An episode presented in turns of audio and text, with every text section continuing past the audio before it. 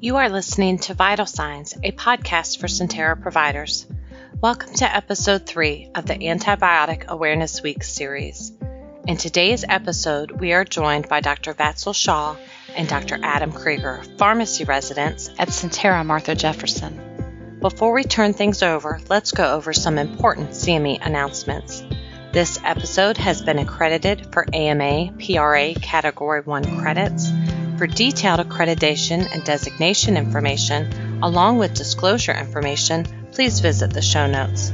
This information can also be found on our website, www.sentara.com forward slash physician education, as well as reaching us by email at physicianeducation at sentara.com. Now here's Sunny and Adam. Hello everyone. My name is Sunny Shah and I have Adam Cregger join us today for my podcast. We're both pharmacists currently at Sentara Martha Jefferson Hospital, and today on this podcast we're going to talk about C. diff prophylaxis in high-risk patients. For today's podcast, we will discuss the need for C. diff prophylaxis in high-risk patients, we'll discuss the literature supporting C. diff prophylaxis, and we'll analyze our current policies at Sentara and the steps we have taken as a system to prevent C. diff infection recurrences. So let's get started. So what exactly is C. diff, and why should we worry about it? Clostridioides difficile or C. diff, previously known as Clostridium difficile, is a gram-positive bacterium. It causes a severe infection leading to diarrhea and colitis in about 500,000 patients in the United States every year. Wow, that's a lot of infections every year. Can C. diff infections occur again in the same patient? Absolutely. CDC estimates that C. diff infections have a recurrence rate of about 17%. So which patients are at a higher risk of C. diff recurrences? C. diff recurrences can occur in any patient population. However, patients who are receiving systemic antibiotic therapy or have recently finished an antibiotic course are usually at the highest risk. Are there any other risk factors? Yes, other risk factors include patients who are 65 years and older, patients who have had a recent hospitalization or a nursing home stay, patients who are on immunosuppressive medications, or patients who have immunosuppressive disease states. So how do we overcome these C. diff recurrences? What does the literature say we should do?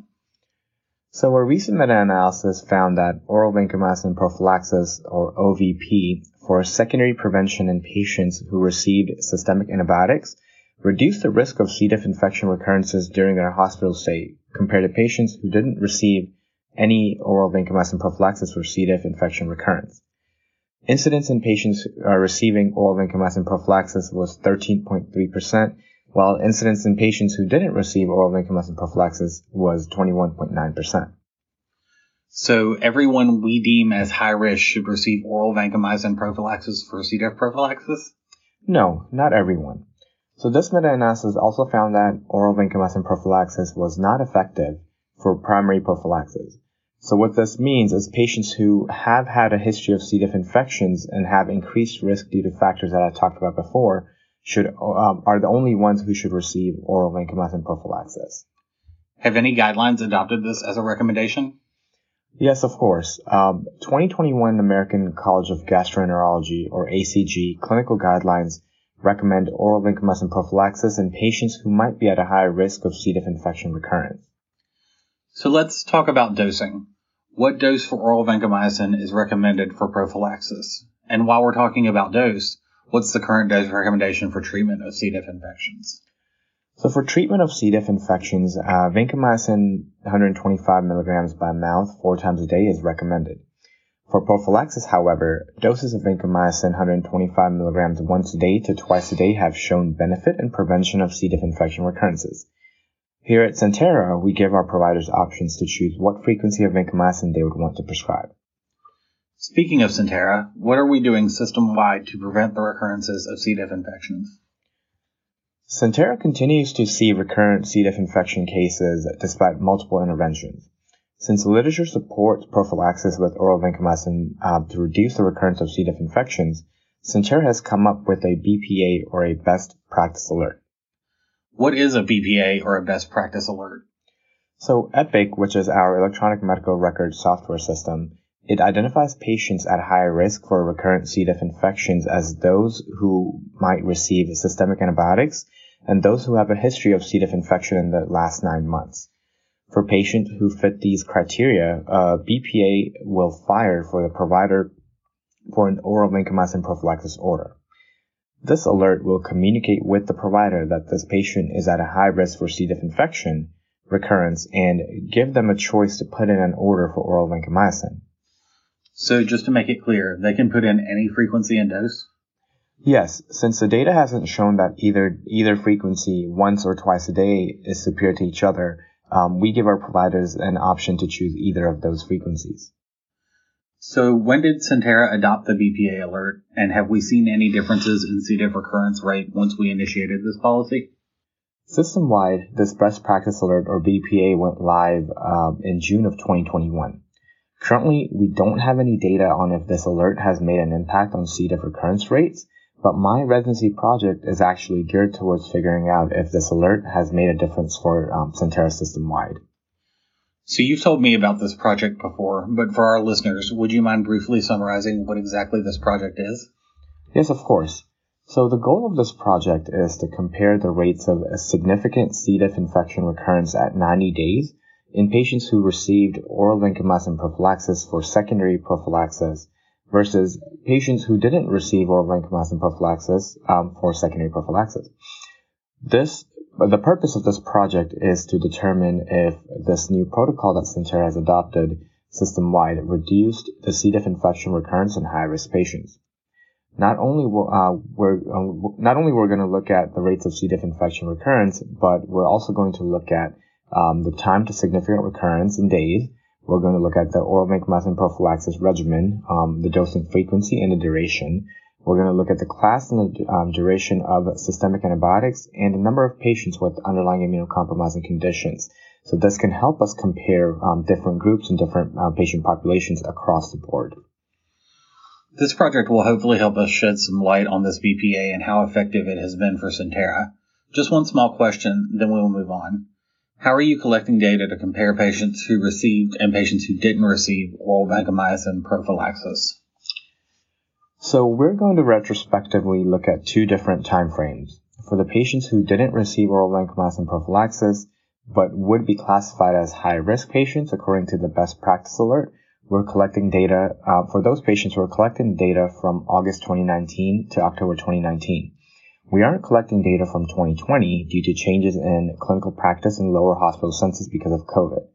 For patients who did receive the oral vancomycin prophylaxis because of the BPA alert that went live in uh, June of 2021, we will be collecting data from August 2021 to October 2021. I'm excited to see what the data shows. Good luck with that project. Thank you.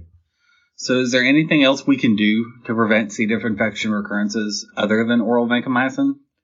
Yes, um, even a single dose of a systemic antibiotic has shown to have increased the risk for C. diff infections we can and we do practice antibiotic de-escalation. So what exactly is antibiotic de-escalation?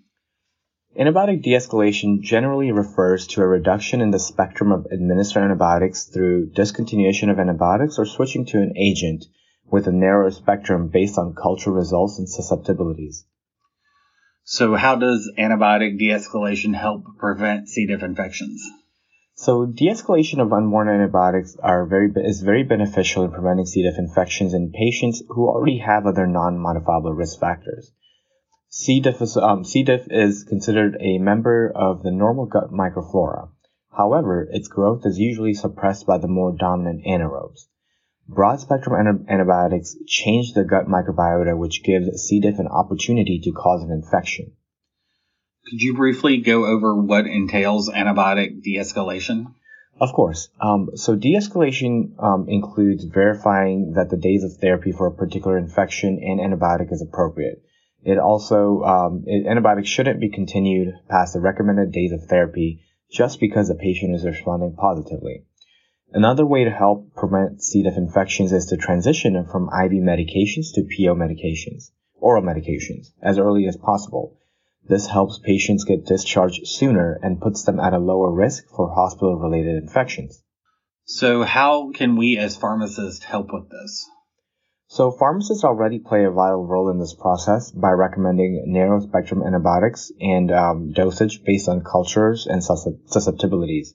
We do that every day when we verify orders at the central pharmacy and also clinical pharmacists when they participate in um, rounds. What else would you recommend for C. diff infection and recurrence prevention?